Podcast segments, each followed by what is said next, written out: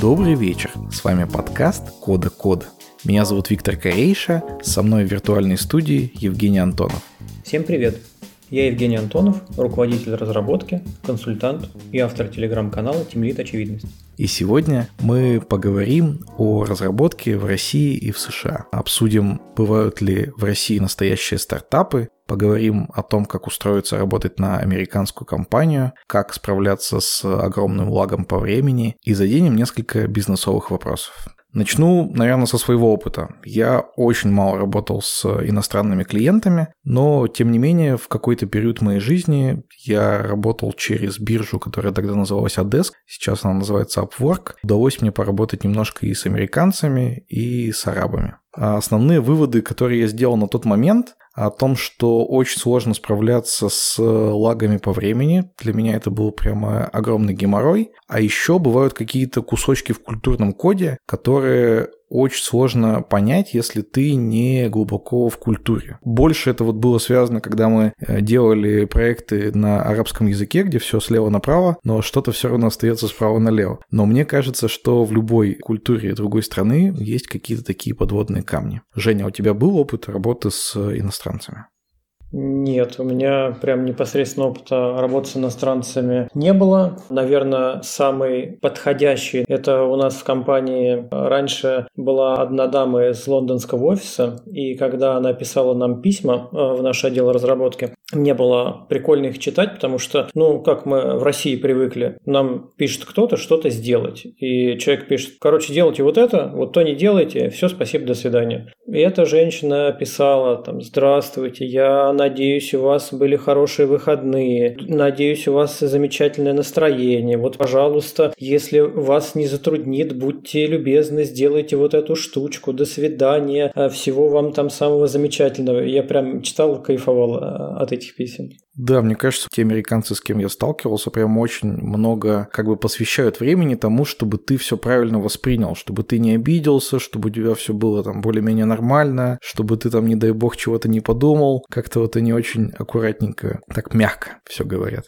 сложно вот этот шит-сэндвич воспринимать. То есть, когда тебе там сначала очень хорошо рассказывают, как ты работал, какой ты молодец, потом немножко вот этого шита впихивают в серединку этого сэндвича, а потом опять рассказывают, какой ты молодец. Наш российский менталитет, он такой прямолинейный. Если хвалят, значит, типа, классно. Сложновато распознавать, где в этой похвале просто вежливость и где в словах, может быть, тебе стоит немножечко пересмотреть свою работу, кроется, что, чувак, если ты не пересмотришь свою работу, то у тебя большие проблемы. Мы сегодня будем говорить о основных сложностях, которые случаются, когда ты хочешь поработать с американцами. И одна из таких сложностей – это, конечно, английский язык, который встает таким серьезным барьером. Вроде бы считается, что все разработчики абсолютно должны владеть английским языком, потому что они читают документацию и так далее, и так далее. Вот ты, Женя, хорошо владеешь английским языком? В письме и для чтения я, конечно, могу изъясняться, читать там вообще без проблем, написать что-то, это я могу.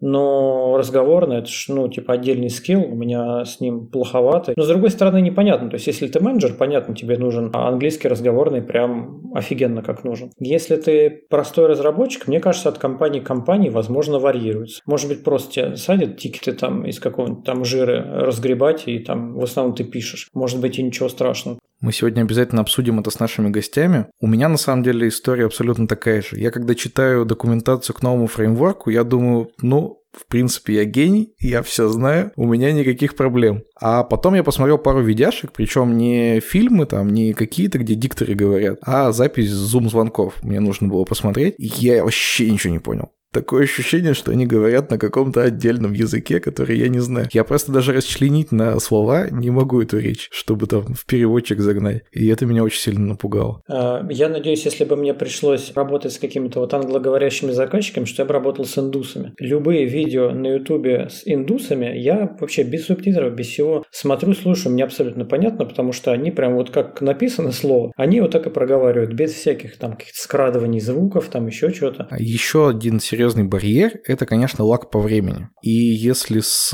восточным побережьем у нас лаг по времени там 6-7 часов, то с западным побережьем, там, где Лос-Анджелес и там, где долина, а у нас лаг по времени там до 12 часов доходит для некоторых регионов. И вот это, мне кажется, настолько сложно преодолевать. Ну, там один раз договориться на звонок, ну, можно, но каждый день работать с людьми, которые находятся там 12 часов от тебя, это, наверное, полный ад. В этом плане мне нравится, как делает свою работу GitLab, который по всему миру распределен. У них есть идея того, чтобы максимально работа была асинхронна, чтобы максимально это было письменно, это было там, неважно, это почта или какой-то там чат или какие-то задачи, но чтобы люди не должны были сидеть там по ночам, кто-то у кого-то ночью, у кого-то утро, у кого-то вечер, и там постоянно созваниваться, переговариваться. Говорят, что российские программисты лучшие или одни из лучших в мире. Как ты думаешь, правда ли это? Да нет, я, честно говоря, думаю, это какие-то идеи из вот какого-то Советского Союза, когда там Советский Союз самый классный, в Советском Союзе самое лучшее образование, ракеты летят выше всех, потом это просто экстраполируется дальше. Вот ребята из подкаста «Мы обречены», у них же сейчас есть отдельное ответвление, где Влад Тен берет интервью у каких-то мастодонтов индустрии. Он брал интервью у создателя Рубен Рейлс, он брал у Крокфорда интервью, и в каждом интервью он спрашивает, сталкивался ли ты с разработчиками из СНГ, слышал ли ты, что их считают самыми крутыми, и все неизменно отвечают, и мы и не работали, и мы не слышали, и что-то, короче, первый раз про это слышим. Я пытался найти какие-то объективные данные, и вот по данным недавнего исследования, которое опубликовано в журнале PNAS, сравнивали выпускников IT-факультетов из вузов США, Индии, России и Китая. И результаты американских выпускников были выше всех, а у трех других стран примерно на одном уровне. Не знаю, насколько это репрезентативная история, но вообще, по моим личным ощущениям, наверное, это где-то может быть близко к правде. Сегодня мы говорим не только о различиях подходов к разработке у нас и в США, но и так уж получилось, что наш выпуск еще немножко про стартапы. Ни для кого не секрет, что колыбель стартапов — это долина. Вот немножко цифр. 78% компаний малого бизнеса в США получают прибыль, а в России только выручку за последний год получило лишь 60% стартапов. То есть э, процент э, хоть сколько-нибудь успешных вот таких малых предприятий у них прям в полтора раза выше. А еще 13,5% всех глобальных стартап-сделок приходится именно на Сан-Франциско и Кремниевую долину. Ну, надо понимать, что это весь мир включает. То есть там Китай, которых чуть не 2 миллиарда, Индию, у которых полтора миллиарда там народу, и 13,5% все это находится в одном месте, причем эта долина, она на самом деле географически не такая-то и большая. Я тут даже не знаю, как прокомментировать это все. Еще один интересный факт. 77% стартапов в мире создаются на личные сбережения основателей компаний. А в России на собственные средства запускаются, дай бог, 63% технологических стартапов.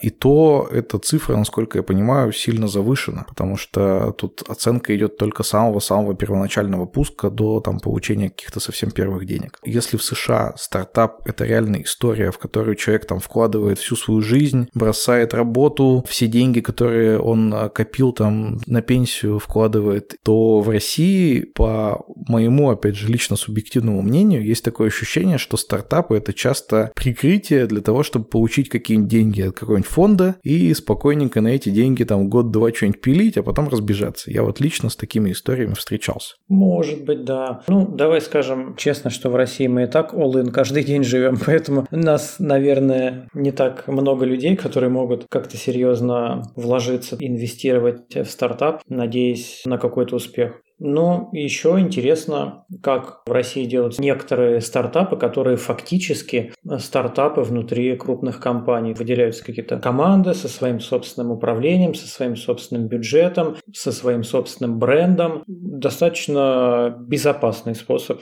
делать стартап. Тебе не надо переживать, что если вдруг что-то пойдет не так, вас тут всех разгонят. Дорогие слушатели, как вы поняли, мы с Женей не очень большие эксперты в стартапах и конкретно в стартапах, которые делаются в Кремниевой долине. Но тем интереснее нам писать этот выпуск. И я надеюсь, что вы тоже сейчас узнаете много нового, потому что пора включать нашего первого гостя. Его зовут Дмитрий, и он работает в компании Distillery. Это российская компания из Таганрога с главным офисом в США. И сам Дмитрий тоже недавно перебрался на американский континент.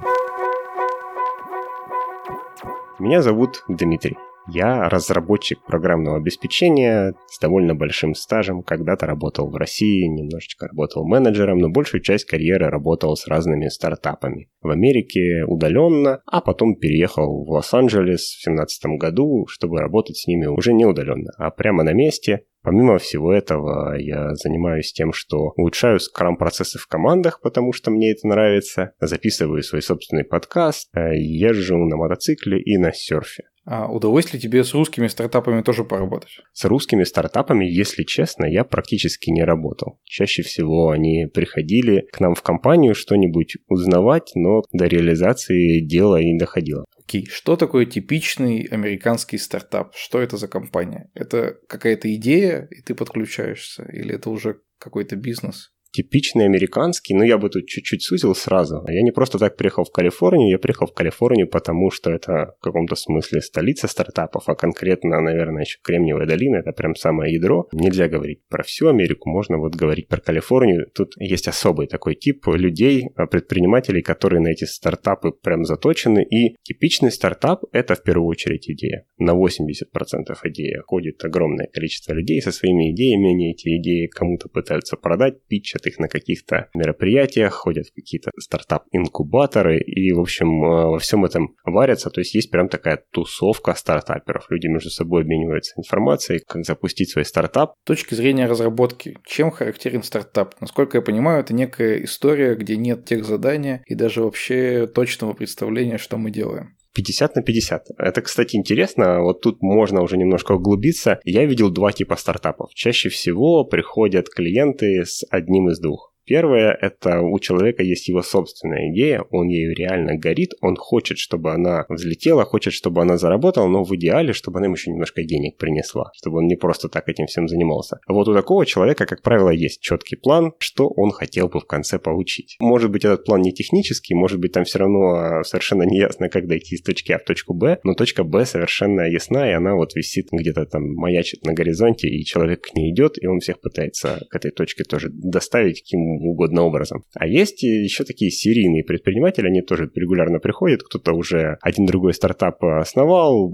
продал. Человек еще даже не до конца с идеей определился, вот что-то где-то нащупывает. Но знает, что если нащупает, то сможет продать в очередной раз, то есть для него это скорее бизнес-цель. И такие, да, такие тоже бывают. Вот там все совершенно наоборот. Там нужна просто команда, которая будет помогать нащупывать, а когда точка Б станет ясна, ну вот тогда они с уже массивным питчем пойдут пытаться ее продать. Такие тоже бывают, их меньше, меньше. Общее, знаешь что? Это скорость движения, скорость принятия решений или скорость, я бы даже сказал, изменения решений то, что у тебя на горизонте что-то маячит, это не означает, что ты идешь туда по прямой. Вот у тебя появилась цель. Я работал с теми, кто делает микрозаймы, но с человеческим лицом в странах развивающихся. И вот у них э, была идея, как бы так, в принципе, помочь людям, которые чуть-чуть вот ниже среднего уровня. Вин-вин. Как мы можем сделать так, чтобы они не скатились дальше в бедность, но при этом мы на этом что-то заработали, и в целом у нас все было хорошо. И они начали скорее с финансовых каких-то советов, потом поняли, что кредитная история, она поможет чуть больше. Вот так прям на ходу взяли резко и поменяли направление. Но цель осталась той же самой. Точно так же технический стек. Начали непонятно на чем, запилили быстро какой-то сайт на PHP, сделали из него обертку мобильную, выкатили это в качестве приложения и посмотрели, в принципе, люди пользуются этим или не пользуются. Это все было сделано буквально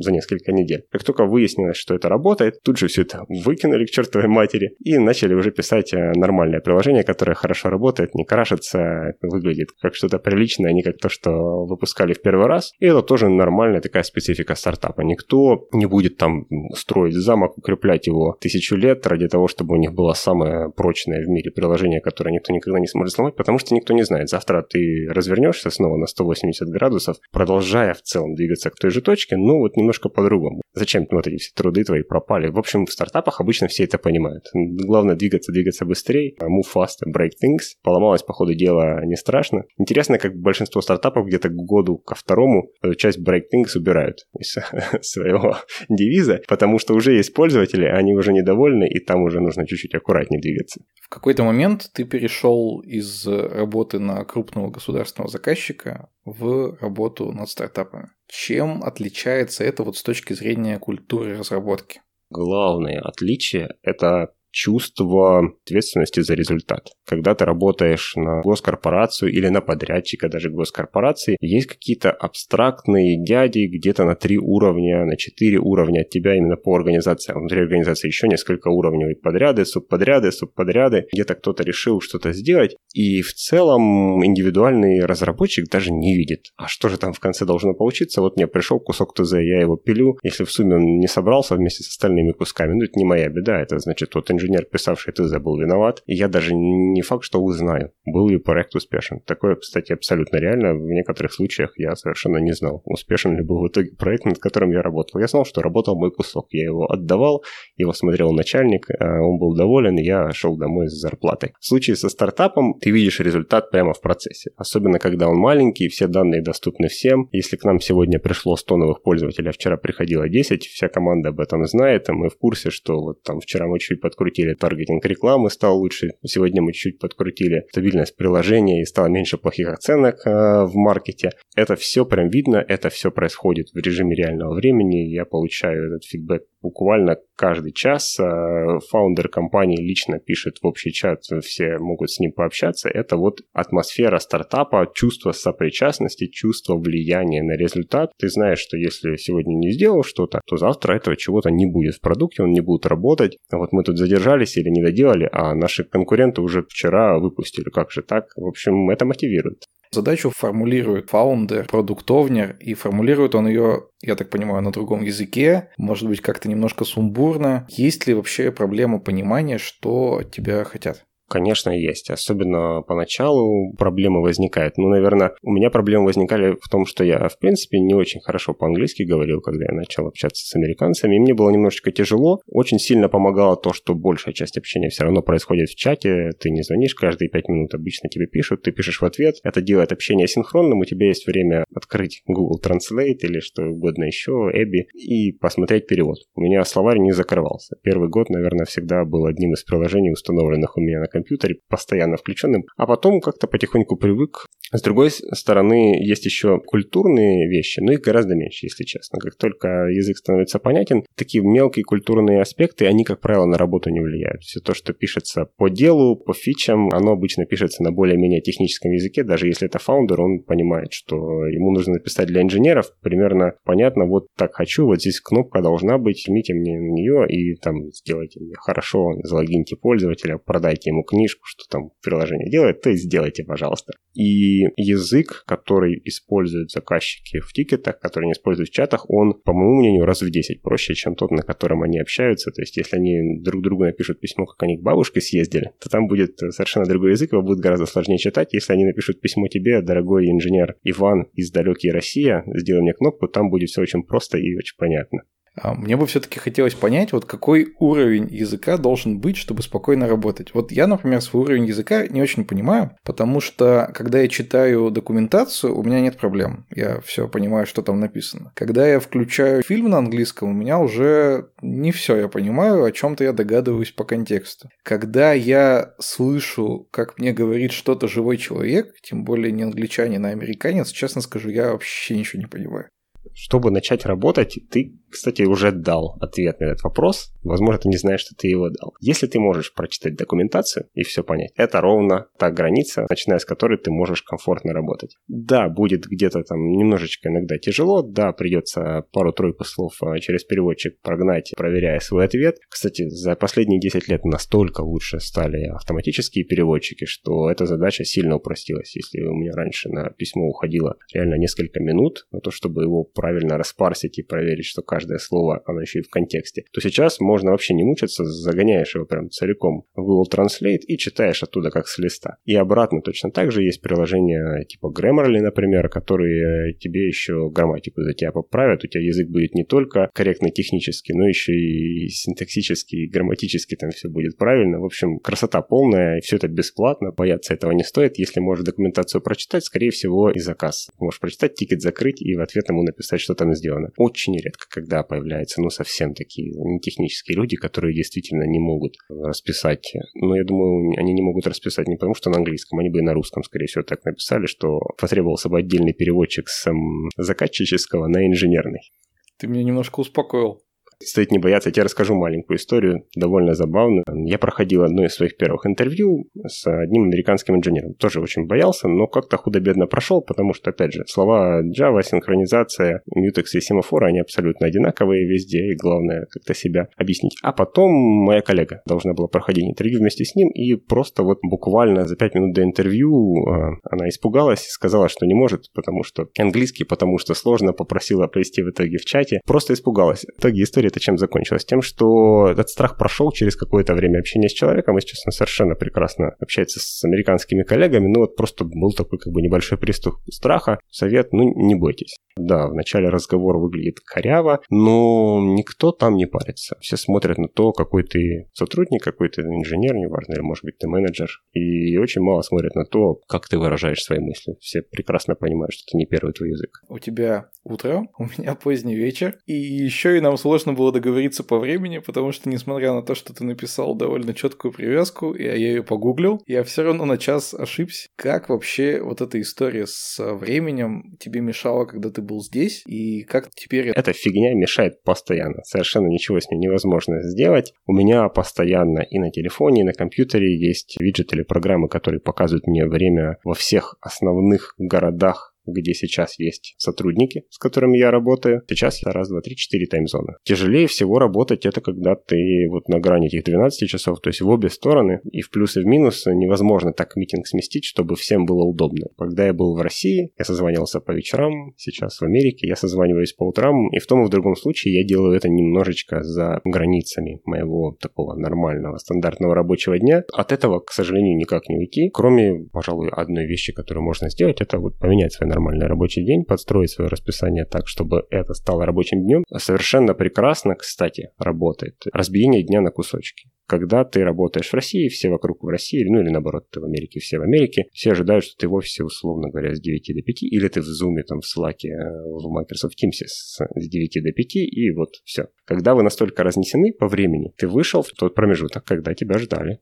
А, со всеми пообщался час, два, три, сколько нужно, побыл э, доступен онлайн, а потом все, это твое свободное время. Или до этого все, это твое свободное время. Ты можешь в середине дня заняться своими делами, устроить себе обеденный перерыв на три часа, за это время еще съездить и родных повидать, потом вернуться домой и свои задачи доделать. Не всем это подходит, получается, что день иногда разбивается, но если можно разбить его комфортно для себя, то выходит в целом, я бы даже сказал, неплохо потрясающе интересный. Восхищаюсь тем, что тебе это удается. Но я хочу перейти к тому, что меня интересовало изначально больше всего. Расскажи про переезд. Почему ты решил переезжать из России? Это прекрасный вопрос, потому что действительно, а, я работал на ту же самую компанию. Я работал с теми же самыми людьми, и единственное, что изменилось, как бы для меня это город. Вот я потом взял внезапно, поехал в Лос-Анджелес и начал работать с теми же самыми людьми на ту же самую компанию, но лично. Что было в этом для меня важного? Первое – это все-таки все те самые проблемы, о которых мы с тобой говорили, насколько получается вообще участвовать в митингах, участвовать в общих коммуникациях и так далее, они распространяются на самом деле чуть дальше, чем основной фронт работ. я могу быть достаточно успешен и продуктивен как индивидуальный а, разработчик, который получил свою задачу, который выделил час вечера на то, чтобы ее обсудить с условным американским коллегой. У меня все в этом случае работает хорошо. Но как только нужно делать чуть-чуть чуть больше, когда ты пытаешься понять, чем занимается компания на глобальном уровне. Где, собственно, та точка, к которой все сейчас идут. Когда произойдет поворот на 180 очередной в связи с очередными изменениями, неважно в чем, в структуре рынка, в законодательстве или, может быть, в том, что выкатили конкуренты, это все доходит с такой серьезной задержкой до тебя, если ты расположен далеко. У тебя нет возможности, к сожалению, пообщаться с коллегами неформально, ты стараешься свои митинги делать максимально сфокусированными, 15 минут на это, 30 минут на это, и потом вы не сидите за кофе, не обсуждаете, а вот, кстати, еще такая фигня недавно произошла, ты слышал, нет, не слышал. Как только ты оказываешься рядом, как только ты варишься во всем этом котле, у тебя поток информации, конечно, сильно расширяется, и зачастую это помогает принимать решения. Второе, что бы там ни говорили, и удаленная работа, это, конечно, прекрасно со многих точек зрения, но личное общение никто не отменял, и большинство людей все-таки на него полагаются, все привыкли общаться лично, и это часто помогает а, найти общий язык. Если, допустим, мы с тобой совершенно не знакомы, а ты мне кидаешь задачу, говоришь, к вечеру нужно. Я тебя совершенно не знаю, и у меня сразу такое подсознательное отторжение. Какой-то непонятный человек, да, наверное, по делу, но чего-то от меня хочет. Совершенно другое дело, если это мой хороший знакомый, с которым мы приятно проводили время после работы, и вот он меня тоже так по-дружески как-то, может быть, мы и не друзья близкие, но в хороших отношениях, и он меня просит. У меня совершенно другое будет отношение к этой задаче, даже если она сформулирована теми же самыми словами, то есть это какой-то такой прирост и с точки зрения компании продуктивности, и позитива с моей точки зрения как разработчика. Скорее всего, все равно буду задачу делать, но буду делать ее с разным лицом и с разным настроением. Это первая большая часть ответа. А вторая часть ответа – это то, как это работает снаружи какие компании вообще есть, с кем ты можешь пообщаться, какой опыт ты можешь перенять, как бы культуры такой среды, в том числе и стартапы, но я бы сказал даже в целом инженерной, ее просто нет. И какого-то большого выбора нет. И возможности пообщаться напрямую с теми, кто делает что-то, что тебе сейчас интересно. В лучшем случае я могу пообщаться с кем-то, кто на них работал. Например, мне интересен машин ленинг, вот он мне нравится. В России с ним более-менее хорошо в некоторых компаниях. Можно в Яндекс, например, пойти и там что-то что узнать. Но если ты человек из Таганрога, вот у нас была ровно одна компания на весь город, которая более-менее серьезно занималась, причем конкретно компьютер-виженом, больше ничем. Это вот и все, что я мог узнать, там, пообщавшись напрямую с инженерами. Здесь, если мне сильно хочется, скорее всего, ну, не в коронавирус, но в остальные времена, за углом уже где-то прямо сейчас проходит конференция специалистов по машинному обучению. Завтра будет проходить другая, а послезавтра третья. Нужно только выбрать ту, которая тебе нравится, пойти туда. Скорее всего, это еще будет бесплатно. Тебе еще дадут пиво и тако за счет организаторов. И ты сможешь найти инженера, неважно откуда, из Гугла, из Амазона, из Microsoft, из GitHub, из э, LinkedIn, откуда угодно, пообщаться, спросить, как это сделано у них, и тебе, скорее всего, ответят напрямую, и это огромный плюс. То, к сожалению, с этим было гораздо сложнее в России, и это, наверное, было главным мотиватором для меня. Насколько переехать сложно? Мы говорим сейчас об Америке, там очень специфический режим с визами. Тебе нужен спонсор, на которого ты работаешь. Есть всякие разные лотереи, на них можно подаваться, но я бы это отбросил сразу. Такой единственный надежный вариант – это есть компания, которой ты вот нужен прямо сейчас. Нужно найти такую компанию. Вот это, наверное, самое сложное. То есть тебе нужна компания, которая уже есть в Америке, у которой достаточно много сотрудников, поэтому она может и умеет перевозить их относительно в больших количествах, чтобы ты в это число смог попасть. И тебе нужно эту компанию какое-то время работать, работать хорошо, чтобы у них был интерес тебя перевести. А в данном случае, скорее всего, будет речь идти о так называемой L1 визе. Это называется International Transfer, и он работает исключительно для сотрудников, которые проработали больше года внутри компании. Ну, есть еще несколько вариантов. Если ты занимаешься серьезными исследованиями, если ты известный специалист в своей области, ты уже, ну, я не знаю, Nginx написал, то ты автоматически нужен американцам, они понимают, что ты выгоден для страны. Ну и третий вариант – это можно основать компанию. О, эти услуги едет в Америку, открывает компанию, совершенно просто делается. Ты приезжаешь по туристической визе, ты идешь, регистрируешь компанию, теперь у тебя IT-сервисы LLC, ты теперь там фаундер, и твоя задача начать проводить свои теперь транзакции через эту компанию и отдавать налоги американскому правительству. После этого момента они становятся тебе рады, ты как фаундер можешь переехать, а если дела пойдут хорошо, то еще кого-нибудь перевести. Если ты не Игорь Сысоев и не миллионер, то самый интересный вариант сначала устроиться на работу на американскую компанию, а потом уже уговаривать своего начальника тебя перевести.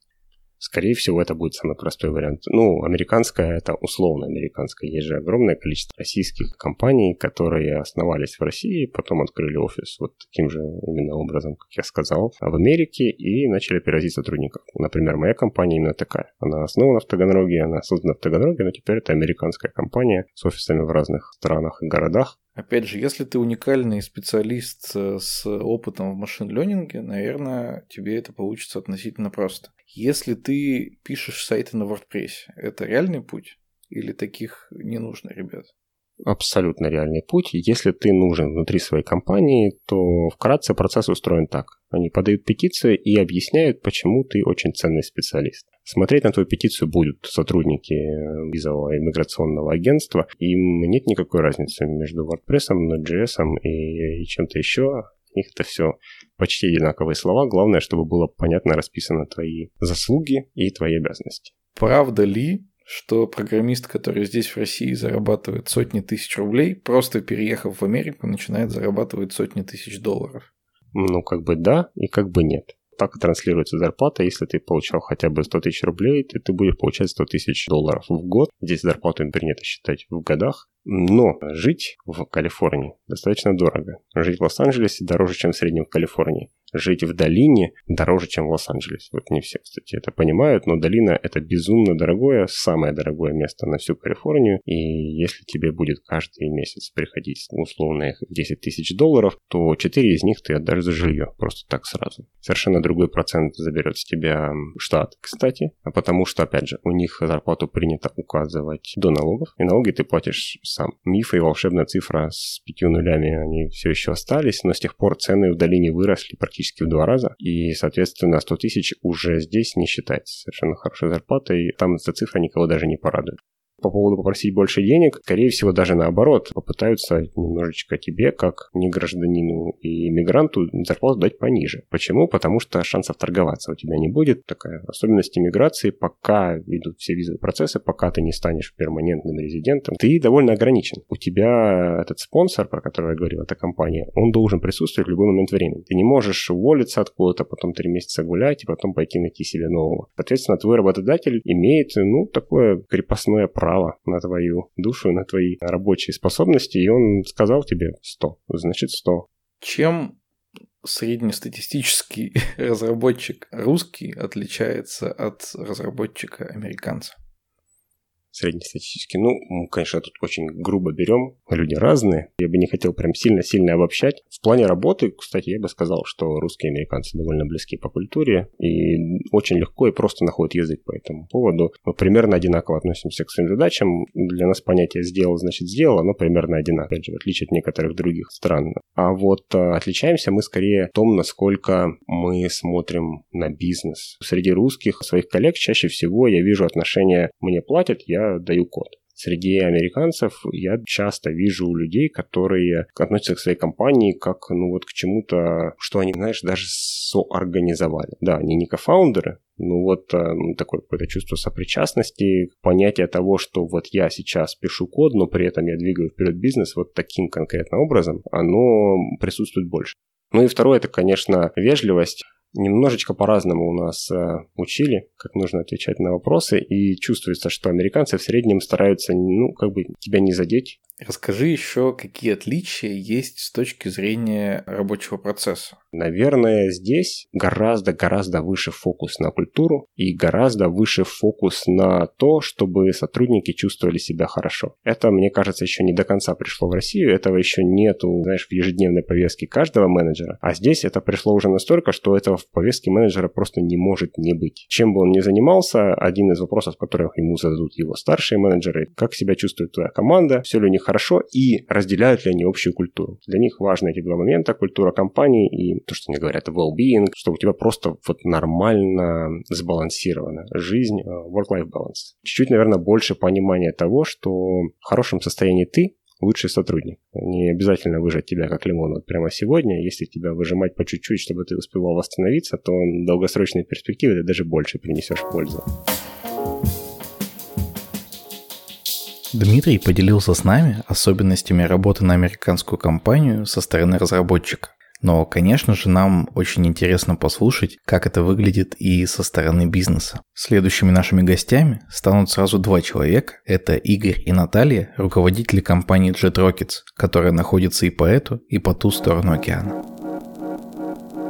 Меня зовут Наташа, Наташа Каминская. Я соучредитель, CEO компании Jet Rockets. Меня зовут Игорь, Игорь Александров, я соучредитель и технический директор Jet Rockets. Компания существует на рынке уже около 12 лет, и мы занимаемся тем, что мы помогаем в первую очередь стартапам запускать свои технические продукты. Я, наверное, хочу на секундочку сделать такую небольшую паузу и заранее извиниться за свой русский язык. Может быть, он не такой красивый, чистый и замечательный. Я из бывшего Советского Союза уехала очень-очень давно, в конце 80-х. Я обычно все вот это самое говорю на английском. Мы занимаемся, как я уже сказала, тем, что мы разрабатываем всякие технические продукты продукты для стартапов. Что значит разрабатываем продукты? К нам приходит стартап и говорит, у нас есть отличная идея, и мы бы хотели ее привнести в жизнь. Мы не берем вот и сразу не начинаем писать код. Мы сначала пытаемся выяснить, а зачем этой компании нужно запустить тот продукт, который они хотят запустить. То есть мы такого своего рода консультанты по разработке дигитальных продуктов. Второе, что мы делаем, мы работаем с нетехническими компаниями, то есть, например, разными сервисными компаниями, типа адвокатских контор, медицинских офисов, финансовых консультантов и так далее, и помогаем им оптимизировать их внутренние процессы через разработку кастомного софта для их компаний. Правильно ли я понимаю, что большая часть ваших клиентов э, из США? Да. На текущий момент, наверное, все, если честно сказать. Но, тем не менее, у вас был опыт работы и с русскими заказчиками. Мы в какой-то момент начинали э, работать, как, наверное, как все компании, ну, там, где ближе всего к нам, да? То есть, да, у нас были русские проекты, но последние, наверное, лет пять их нету. Чем проекты от американских компаний отличаются принципиально от русских? Смотри, во-первых, два года назад я выступал на небольшой конференции в Твери. На тот момент 86% мирового аутсорса, заказов по мировому аутсорсу было из США. Соответственно, глупо, знаешь, искать заказы где-то еще, если есть возможность э, делать это там, где, собственно, самая большая доля твоих будущих клиентов находится. А чем отличается? Отличается в первую очередь, ну, естественно, платежеспособность э, любого бизнеса, как среднего бизнеса, малого и среднего бизнеса в Америке, она гораздо выше, чем в России. В России вообще проблемы со средним бизнесом. У нас, как я всем знакомым, друзьям рассказывал, у нас или ларек, или Газпром. Очень тяжело найти бизнес, который будет находиться где-то вот в середине. А наш клиент это как раз вот такой вот средний бизнес, который, с одной стороны, уже перешел в состояние ларька, то есть у него появились какие-то проблемы, которые он хочет решить именно автоматизацией, но с другой стороны, он еще не дошел до состояния Газпрома, то есть у него еще нет собственных аффилированных компаний, команд, отделов, которые могли сделать это за нас. В России такого бизнеса очень мало, и поэтому вот мы не в России. Я думаю, что примерно такое же скажет э, большинство э, компаний, которые пытаются продавать аутсорс здесь и не здесь. Здесь его продавать сейчас гораздо сложнее. Ну, то есть все-таки ключевой фактор, который я услышал, это объем рынка, и отсюда следует, что деньги. И причем объем рынка именно вот в рамках э, средних компаний. На мой взгляд, может быть, нам так везет с нашими клиентами в Америке. Все наши клиенты, которые приходят к нам, они очень четко понимают, что процесс разработки – это сложный, зачастую долгий, муторный процесс, в котором они должны активно участвовать. Не бывает таких ситуаций, в которых клиент к нам приходит, говорит, вот вам ТЗ, идите делайте, через два месяца принесите мне результаты своей работы, и, ну вот на этом как бы все. Любая работа наша, любой наш проект – это полноценная вовлеченность клиента, когда мы очень близко, прозрачно общаемся с клиентом. Клиент зачастую назначает э, человека, иногда даже больше, чем одного, который ответственный за коммуникацию с нами, с командой, которые предоставляют нам необходимую информацию, которые активно с нами ведут этот процесс разработки. Из того небольшого опыта, который у нас был в работе с российскими клиентами, этот процесс немного отличался. Меньше вовлеченностью, может быть, большим таким вот, они пытались больше положиться там на исключительно нашу экспертизу, мы принимали какие-то решения, может быть, эти решения не всегда совпадали с желаниями клиента, но клиент отказывался активно принимать решения, поэтому в конце получался такой аутсорсинг всего, и работы, и даже принятия решений. То есть получается, что более зрелые клиенты какой-то точки зрения. Послушай, я пытаюсь говорить очень корректно, я не хочу никого обидеть. Я понимаю, да. Это вовсе не значит, что здесь нет таких бизнесов, их гораздо меньше. Понимаешь, в России, вот на мой взгляд, еще в чем проблема, все же достаточно просто делать свою работу, просто хорошо любому бизнесу, да, и он на текущий момент э, найдет здесь клиентов, потому что здесь очень небольшая конкуренция до сих пор. В Штатах просто хорошо делать свою работу недостаточно, потому что вокруг тебя таких же очень много, которые делают также хорошо свою работу. Тебе нужно иметь какие-то референции по сравнению с ними, да, какие-то ключевые преимущества. Вот одним из ключевых преимуществ является, конечно, автоматизация каких-то процессов, упрощение каких-то процессов и так далее. И вот это то, чем отличается бизнес там от бизнеса здесь. В чем еще может быть ключевое преимущество? В стоимости твоего конечного продукта, да, на что влияет стоимость? Конечно, там в том числе какие-то трудозатраты, количество работников и так далее. Здесь, ну, давайте честно говорить, из-за достаточно низкой э, стоимости платы труда часто просто проще нанять еще, еще, еще еще людей, чем пытаться автоматизировать какие-то процессы. Я боюсь немножко попасть в просак, но есть такое мнение, что вот есть весь мир и относительно него США, а внутри США есть еще долина, и которая вообще отдельный как бы мир, который еще там на уровень выше, на уровень круче. Вот это правда или все-таки вот там нет такого резкого скачка? Знаешь, нам очень везет, потому что у нас есть клиенты и не в долине, а также есть клиенты в долине. Поэтому мы можем напрямую сравнивать. На мой взгляд, разницы вот такой прям серьезной нет. Небольшой стартап в Нью-Йорке или же там хорошо профинансированный стартап в долине, они одинаково серьезно и вовлеченно относятся к своему проекту. То есть, знаешь, есть такое выражение, называется skin in the game, когда человек действительно там кладет свою жизнь на то, чтобы у них вот что-то получилось. У нас есть такая интересная девушка, клиент, ее зовут Кейси, и у нее продукт называется LuxLog, и мы с ней работаем уже года три или четыре. И вот она всю свою жизнь положила на то, чтобы запустить свой проект успешно. Она абсолютно полностью вовлечена, она платит за, за разработку своими, так сказать, сбережениями. Она пытается уже несколько лет поднять финансы, у нее иногда получается, иногда не очень. Но она абсолютно серьезно относится к своему проекту, не менее серьезно, чем, например, тот же хорошо профинансированный стартап в долине. Я пытался подобрать корректный перевод, получается, что ставит шкуру на кон, да, вот так можно ну, сказать. как-то да, да. Ну, то есть, знаешь, Супер. разница будет в чем? Разница будет в количестве людей, возможно, там в компетенции каких-то ну, не технических специалистов, потому что, конечно, там, когда у тебя больше денег, ты можешь нанять, я не знаю, там, лучше маркетологов, возможно, а может быть нет, не знаю. Но в подходе разницы не будет. Все равно большинство людей стараются доводить это до конца. Чувство ответственности за, за деньги немножко другое, чем здесь. Здесь редко тратят свои деньги. Здесь обычно тратят деньги, давайте честно говорить, чужие. Я вот как раз хотел сказать, что у меня не очень большой опыт, но вот с кем я работал из таких э, стартаперов, они из каких-то фондов получают суммы, и эти суммы проматывают, ну, на мой взгляд, достаточно расточительно. Да, а здесь, здесь так не работает. Вот даже вот это очень хороший пример, потому что здесь, чтобы поднять какие-то деньги из фонда или там из каких-то angel investors, неважно, да, тебе нужно сначала доказать свою вовлеченность в твой проект. Ты должен прийти и сказать, вот я взял все свои сбережения, я бросил свою работу. И я уже год работаю на свой проект, потому что я в него верю. И только тогда тебя начнут воспринимать серьезно, и в конце концов, если тебе повезет, у тебя действительно интересная идея, тебе кто-нибудь поможет, даст эти инвестиции. Ну, если, если у тебя на одном уровне работает, и ты хочешь там другой уровень, должен доказать, что что-то работает. А чтобы доказать, нужно в первую очередь быть вовлеченным в свой проект и действительно его делать, а не делать, знаешь, ради красивого процесса. Вот ради красивого процесса точно не надо. Или ради того, чтобы сказать, а у меня есть стартап. Ну да, у меня да, есть еще работа да, да. на полную ставку, да, я где-то там работаю, но заодно у меня есть еще стартап. То есть получается, что у нас э, стартапу до, допустим, аутсорс команды дожить проще, а вот э, в USA проходит такой жесткий отбор еще на каких-то начальных стадиях, и когда к вам приходят, это уже те ребята, которые какой-то отбор такой прошли. Абсолютно. Абсолютно верно. Более того, к нам иногда приходят ребята, которые этот путь только начинают, и у нас есть определенные там вопросы, которые мы задаем нашим потенциальным клиентам, когда мы с ними знакомимся, потому что они интервьюируют нас, а мы интервьюируем их. Мы не работаем со всеми подряд, знаешь, вот кто к нам приходит и говорит, ой, ребят, давайте что-нибудь строить, вот вам чек, вперед.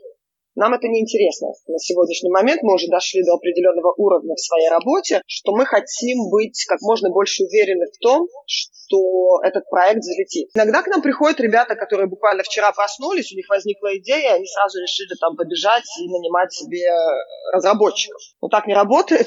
К сожалению, мы иногда приходится нам говорить, что, извините, ребята, мы не совсем правильный для вас технический партнер. Давайте, может быть, вы там еще полгода потратите на продумку своей идеи, потом приходите к нам. Я бы хотел чуть-чуть больше сам погрузиться и погрузить наших слушателей вот в эту историю стартапную, а вот ребята, которых э, уже есть какая-то идея, пока нет никакого продукта, вообще нормальный какой срок, что они начинают получать деньги через сколько? Там, через полгода, через пять лет, через 20? Мне кажется, здесь очень это все зависит от индустрии, от типа продукта. Если возьмешь тот же Facebook, начальной идеи зарабатывания денег там не было, да, когда они там получили свое финансирование и так далее. Идея была в другом чтобы вовлечь как можно больше пользователей и стать той вот социальной сетью, которой они, собственно говоря, и стали. Скажем, монетизация — это не всегда первичная задача.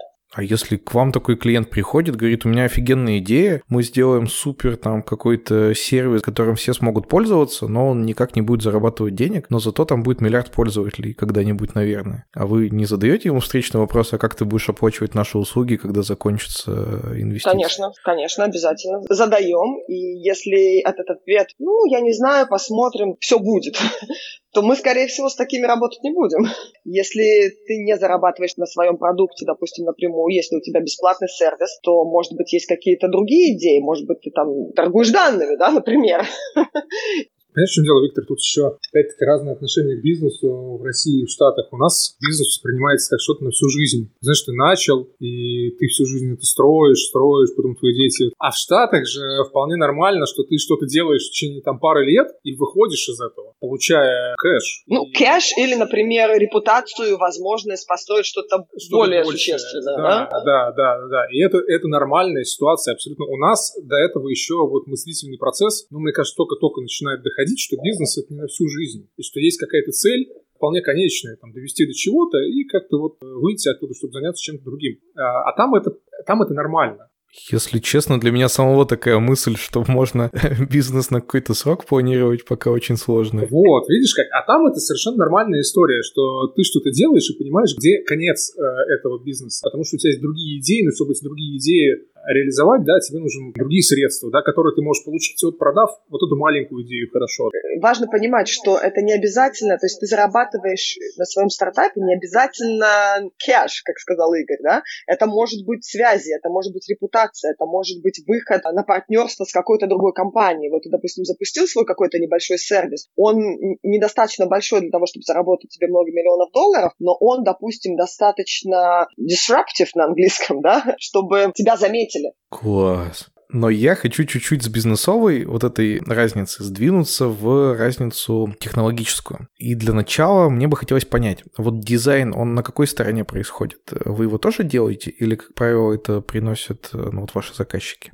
Знаешь, мы себя не позиционируем как компания, которая делает дизайн, просто потому что мы, у нас изначально не было такой экспертизы, и у нас гораздо больше экспертизы именно в технической имплементации. Наверное, где-то в 50% случаях клиенты к нам приходят, и они приходят со своими дизайнами. Будь то какой-то так называемый in-house дизайнер, да, может быть, кто-то у них работает, или они тоже нашли специалиста на аутсорс, который им сделал то, что им было необходимо, и мы работаем с ними в тандеме. Чем отличаются подходы к дизайну? Ну, то есть есть ощущение, что настоящий дизайн, он все-таки где-то родился там вот в Apple, и значит, вот он где-то там находится. Здесь у нас в России он какой-то местечковый. В Америке тоже очень большой диапазон дизайнеров, да, скажем. Хорошие дизайнеры — это действительно знаешь, адепты вот этой вот культуры. Чем меньше, тем лучше. Чем чище, чем проще, тем лучше, тем богаче но это скорее те ребята, которые все-таки работали, учились в том же Нью-Йорке или, допустим, на западном побережье, да. Но Америка страна большая, очень много все-таки живет в других штатах нашей большой необъятной страны. Дизайнеры здесь совершенно разные.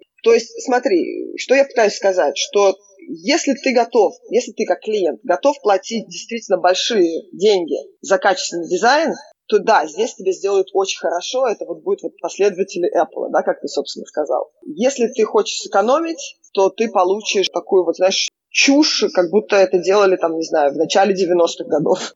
Я знаю, что в России есть очень классные дизайн-команды, да, которые могут делать красивые вещи. А другое дело, что восприятие прекрасного, оно, знаешь, у разных наций, оно вот все-таки разное. Даже если ты просто пощелкаешь там любые сайты со Штатов, с Европы, с России, с Азии, ты увидишь, что восприятие прекрасного разное. Нашим ребятам очень тяжело, дизайнерам, сделать что-то хорошее. Можно, но тяжело сделать что-то хорошее на Запад, долго работая здесь, потому что, скорее всего, там это будет восприниматься несколько иначе. А отличаются ли принципиально компетенции разработчиков? Правда ли, что русские разработчики вполне на уровне? В техническом плане, да, конечно. В России есть какой-то задел, наши разработчики до сих пор молодцы. Другое дело, что в России огромная проблема вот с так называемыми софт-скиллами. Наши люди очень тяжело общаются. Очень много людей, которые с трудом могут э, связать два слова. Наши специалисты абсолютно не понимают западных бизнес-процессов. Вот это большая проблема, которую пока непонятно, как решать те же специалисты там из э, Польши, они гораздо лучше понимают многие вещи, чем программисты из России. Потому что они живут там, там некоторые процессы похожи на весь остальной мир, ну, скажем так, они больше похожи, чем, например, в России. И у них это хорошее преимущество вполне.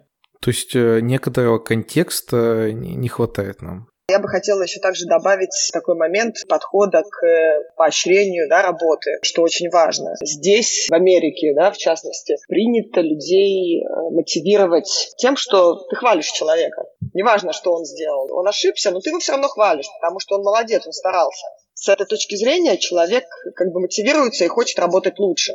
В России все-таки к сожалению, наверное, да, но не в JetRocket, кстати, прошу заметить. Но очень часто в России все идет от обратного. У нас все плохо, пока не очень хорошо. Мы, мы будем человека ругать, мы будем всячески там заставлять его себя почувствовать хуже ради того, чтобы он стремился к лучшему. То есть вот когда любой из ревью, да, или там просто будет сказано, что все хорошо, как вопросов нет. Или если вопросы есть, то будет сказано, что все хорошо, но вот, слушай, давай вот здесь что-то переделаем. Уверен ли ты в том, что ты вот здесь сделал правильно? Никогда не говорят, ты сделал неправильно. А у нас, у нас же все очень прямолинейно. Все фигня переделывают. Да, все фигня переделывают. Это в лучшем случае. А в худшем случае пойдут еще какие-то, допустим, личные... Оскорбления. Ну, не оскорбления, а прилагательные личного характера, относящиеся не к коду, к твоей работе, к тебе как к личности, да? И вот это большая, огромная разница. А когда вам приходится работать такими смешанными командами, вы какое-то специальное обучение для своих сотрудников проводите? Типа, вот с этими ребятами говорить очень аккуратно, только хвалить. Когда к нам приходит новый человек, мы пытаемся сразу до них донести, какое должно быть общение внутри команды. Не только когда мы работаем с командой клиента, да, которые находятся в Штатах, но также, когда ребята работают друг с другом внутри нашей компании. Уважение друг к другу, не переход на личности, помощь друг другу. Это вот одни из тех постулатов, которым мы пытаемся следовать внутри своей команды. Вот эти ценности, они прямо где-то написаны да, при приеме на работу? Даже на веб-сайте наши ценности прописаны. Я приглашаю всех их почитать. У нас на сайте jetrockets.pro есть целый отдел под названием Values. И там все красиво прописано. Пока это такой большой текстовый документ. И там есть отсылки ко всему тому, что мы считаем важным. А правда ли, что вот кроме каких-то общепринятых э, правил нормального общения, есть еще там супер острые темы, которые прям нельзя трогать? Вот э, не так давно GitHub переименовал э, ветку по умолчанию, она называлась мастер, сейчас она называется main. Действительно ли ветка мастер кого-то оскорбляла? Тема немножко скользкая, как мы все понимаем, Очень. да? И я очень аккуратно постараюсь на нее ответить, как человек, как житель страны, наверное, которая сейчас ведет борьбу, да, вот за это все. Я живу в Нью-Йорке, наверное, один из самых прогрессивных штатов, городов страны, да. Соответственно, как бы мы это здесь все видим, я это все вижу, ощущаю на себе в первую очередь. Окей, давайте, давайте скажем так. Я выросла в Израиле. Я сейчас немножечко так отойду в отдельную тему, да, и вы, вы, вы увидите, почему я вообще об этом говорю. Смотрите, я выросла в Израиле, у меня там еврейские корни. Как я себе это вижу? Я себе это примерно вижу так. Вот смотрите, может быть, для кого-то слово «жид», да, например, будет совершенно безобидным. Ну, скажем, если бы мне это сказали, ну, я бы, наверное, как-то сильно бы это не восприняла к сердцу и сказала бы, окей, скажем, ну, хочешь так меня называть, называй, нет проблем, то есть мне как-то все равно. А для кого-то это слово может символизировать э, потерю огромного количества людей во время Второй мировой войны, да, и прочее, прочее. Я почему это сейчас как бы притаскиваю, так сказать, э, за уши, да, можно сказать, в, в этот рассказ. Потому что мне кажется, что мы, люди, которые не имеем прямого понимания и опыта той истории, которая была в нашей стране, когда я говорю в нашей стране, я говорю про Америку, я гражданка Америки, Конечно, наша история содержит огромное количество лет плохого отношения к там, афроамериканцам. Это ни для кого не секрет, все это знают. Мы можем там, до потери пульса спорить о том, что это все было очень давно и неважно, и уже прошло много-много там, десятков лет с тех пор, как у нас равноправие, и все могут делать, что хотят, и во, все, как бы, во всех своих бедах они виноваты постольку, поскольку они там лентяи или еще что-то. То есть люди могут говорить все, что угодно, да, то есть я не разделяю точку, точку зрения, сразу скажу,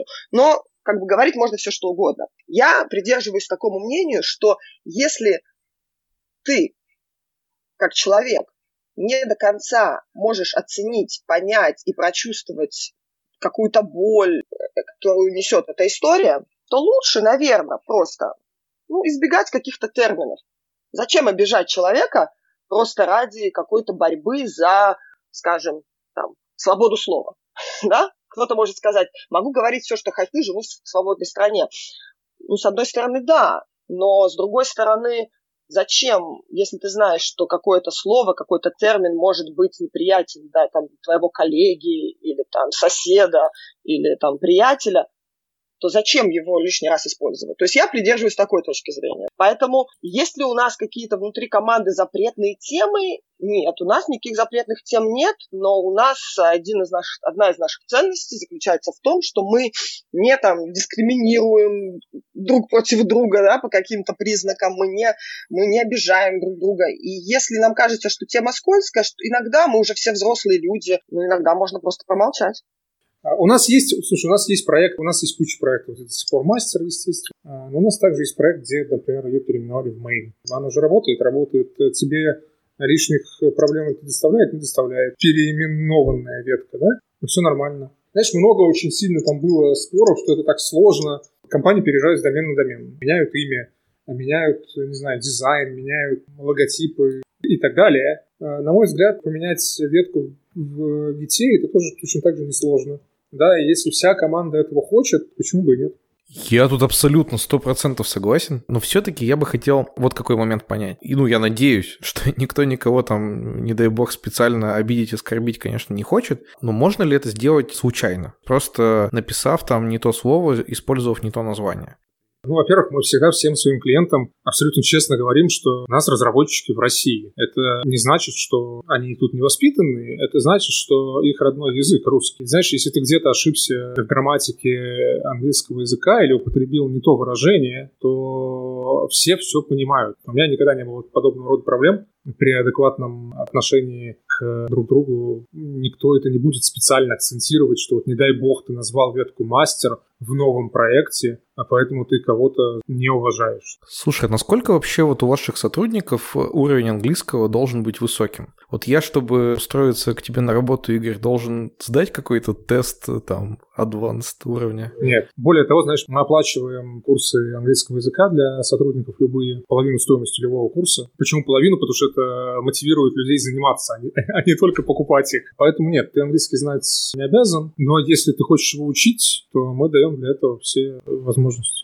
Я внесу небольшую поправку. Вот все, что Игорь сказал, это, в принципе, относится, так сказать, к рядовым разработчикам. Если ты приходишь к нам на работу как проект-менеджер, то да, английский тебе нужен. И более того, мы придерживаемся такой политики, в которой нам очень важно, чтобы клиент напрямую общался не только с проект-менеджером, но также с каждым индивидуальным разработчиком. Поэтому даже если ты не говоришь на английском, когда ты приходишь к нам в компанию, то рано или поздно ты начнешь на нем говорить, потому что у тебя на проекте там, будут еженедельные созвоны с клиентом по Zoom, когда ты будешь красиво на английском языке рассказывать клиенту о там, прогрессе по своим задачам.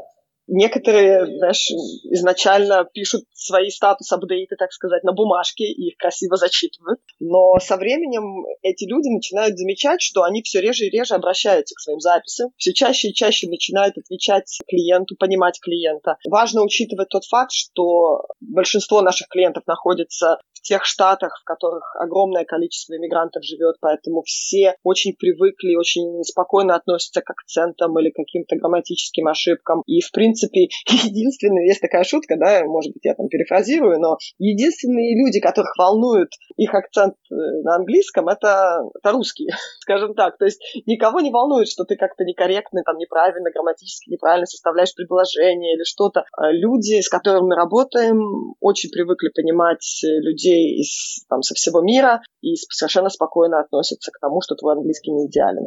У нас работает программист и очень долгое время стеснялся говорить при клиенте на английском и всегда убеждал меня в том, что нет, ну я совсем, да, я все понимаю, но сказать я совсем ничего не могу. Я на самом деле его полностью понимаю, потому что я много-много лет учу английский язык, там, ну, в школе, в университете, если со мной кто-то говорит по-английски, я вообще в ступор впадаю. Секрет заключается в том, что нужно говорить. А. Как только ты начинаешь говорить, ты вдруг понимаешь, что ты говоришь. Так вот, возвращаясь к моему примеру, и вот в конце концов я на звонке буквально поставила этого человека в такое безвыходное положение, задав ему вопрос и, так сказать, отвечай.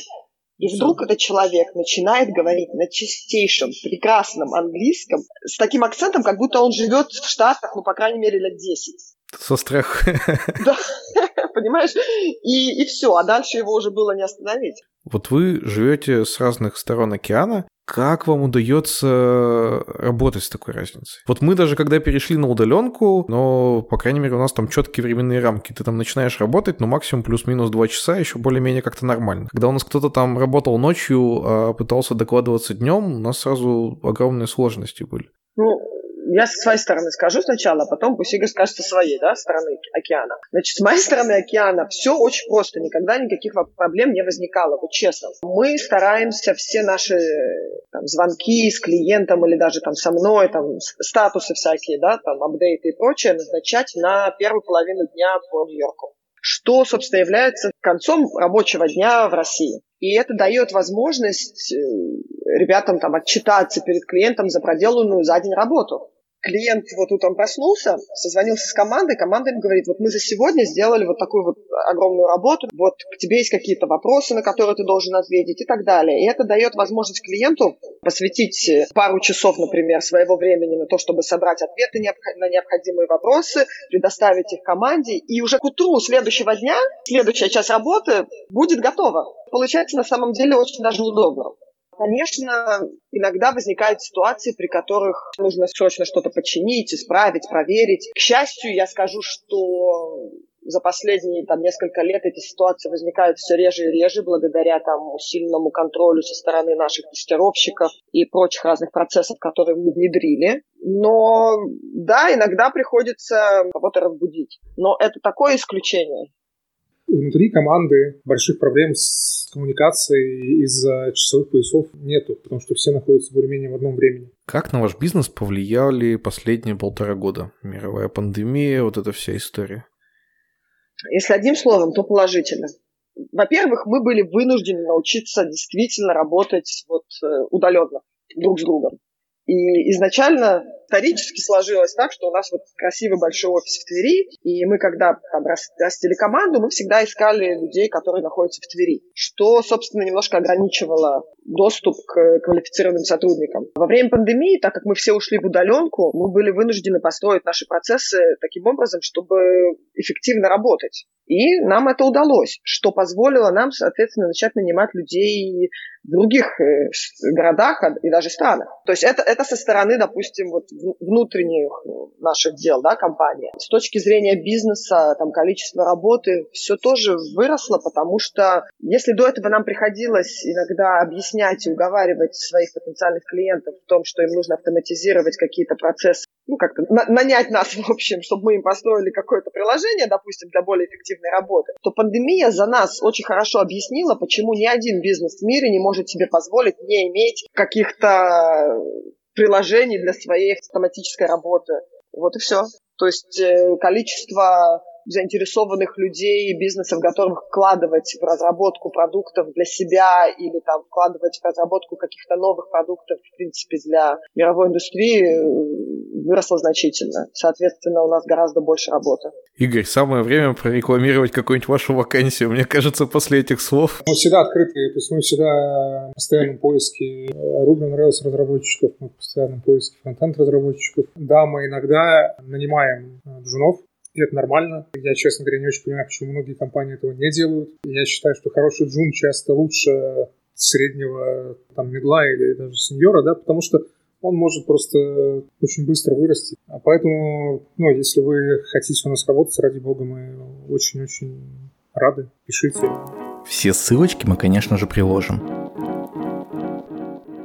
Женя, сегодняшний выпуск у нас получился не только о разнице между Россией и Америкой, но еще и про стартапы. А мы с тобой, как уже обсуждали раньше, не сильно глубоко в эту историю стартапную погрузились. Что ты новое для себя подчеркнул о том, что такое стартапы и как они функционируют? Стартапы, понятно, нужно быстрее, быстрее слепить, ты ответственный за результат, ты можешь обанкротиться, у тебя все может э, умереть, у тебя большой спектр ответственности, у тебя большой спектр гибкости в том, что ты можешь делать, никакого вот этого вот интерпрайзного скрипения шестереночек нет. Мне понравилось, как э, рассказали, что в России часто чуваки просто проматывают деньги каких-то фондов. В Америке вот часто люди уже свои непосредственно деньги вкладывают и как-то более ответственно к этому относятся, и это такой более осознанный подход к бизнесу, нежели просто чужие дядькины деньги прогуливать. Кроме истории про деньги, я из диалога с Дмитрием подчеркнул такую мысль,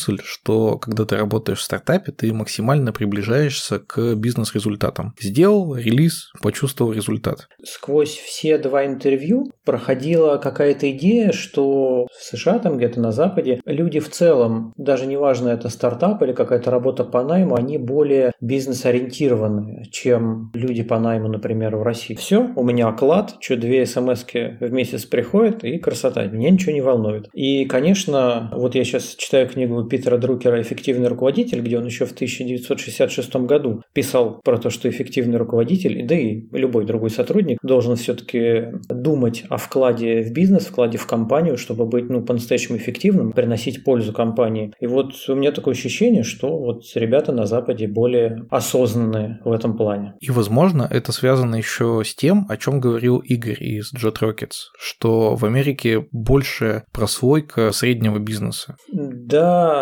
и среднего бизнеса, да, наверное, и какого-то малого бизнеса. Людей там в целом менталитет другой в плане бизнеса. То есть для них это абсолютно нормально. Выпустился из школы там или из колледжа, еще что-то. Ты пытаешься там какое-то свое дело, какую-то небольшую лавочку, еще что-то, какой-нибудь бизнесочек организовать. Это нет какого-то такого табу, которое у нас есть. Но при этом обратил ли ты внимание вот на эту историю, что денег тебе просто так не дадут, ты должен прямо свою шкуру на кон поставить? Да, с точки зрения сознательности прикольно, но с точки зрения рисков это, конечно, меня пугает. А еще мне очень понравилась история, что американские клиенты вот у аутсорсинговой компании более вовлеченные, чем российские. То есть они, да, они готовы объяснять, выделять человека, там, разжевывать в ТЗ, погружать в предметную область. А у нас, ну, я думаю, те, кто там и в заказной э, разработке работал, да и те, кто в продуктовых компаниях работает, я думаю, мы все работали с такими менеджерами, которые ничего не знаю, сделай, чтобы было хорошо, давай, погнал, приду через полгода проверю. Таких много, к сожалению, вот у нас. В обоих интервью я целый блок посвящал английскому языку, потому что для меня это, наверное, главный такой страх, связанный с работой с иностранцами. Оба раза я, в общем-то, получил один и тот же ответ, немножко с разных сторон, о том, что английский язык не такая большая проблема, и если ты способен прочитать документацию, то худо-бедно, может быть, сначала письменно, но общаться ты на техническом уровне сможешь.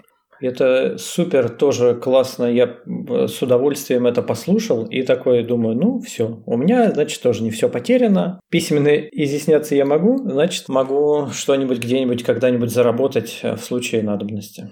Для наших дорогих слушателей хочу озвучить еще один вывод, который я сделал из этих диалогов. Лак по времени – это не такая большая проблема, если с умом подойти и построить вокруг него свой рабочий процесс. Вот Дмитрий рекомендовал там разбивать дни на две части. Игорь и Наталья говорили о том, что можно назначать на утро встречи и так делать, чтобы это, наоборот, дополнительную эффективность давало. И вот это для меня тоже было определенным образом открытие. Если разработчики работают в американскую ночь, а клиент работает над этим же в американский день, то получается такое круглосуточное безотрывное производство. Это классная идея. Честно говоря, мне не очень бы хотелось так работать и разбивать день, допустим, на две части. Но в итоге получается у тебя вот на весь день работа растянут. Нет какого-то явного «я днем работаю, вечером я отдыхаю, у меня там свободное время». Когда на весь день размазано, возможно, ты вообще в целом с какой-то психологической точки зрения не чувствуешь, что ты в течение дня когда-то вообще волен отдохнуть. Мое личное мнение, что так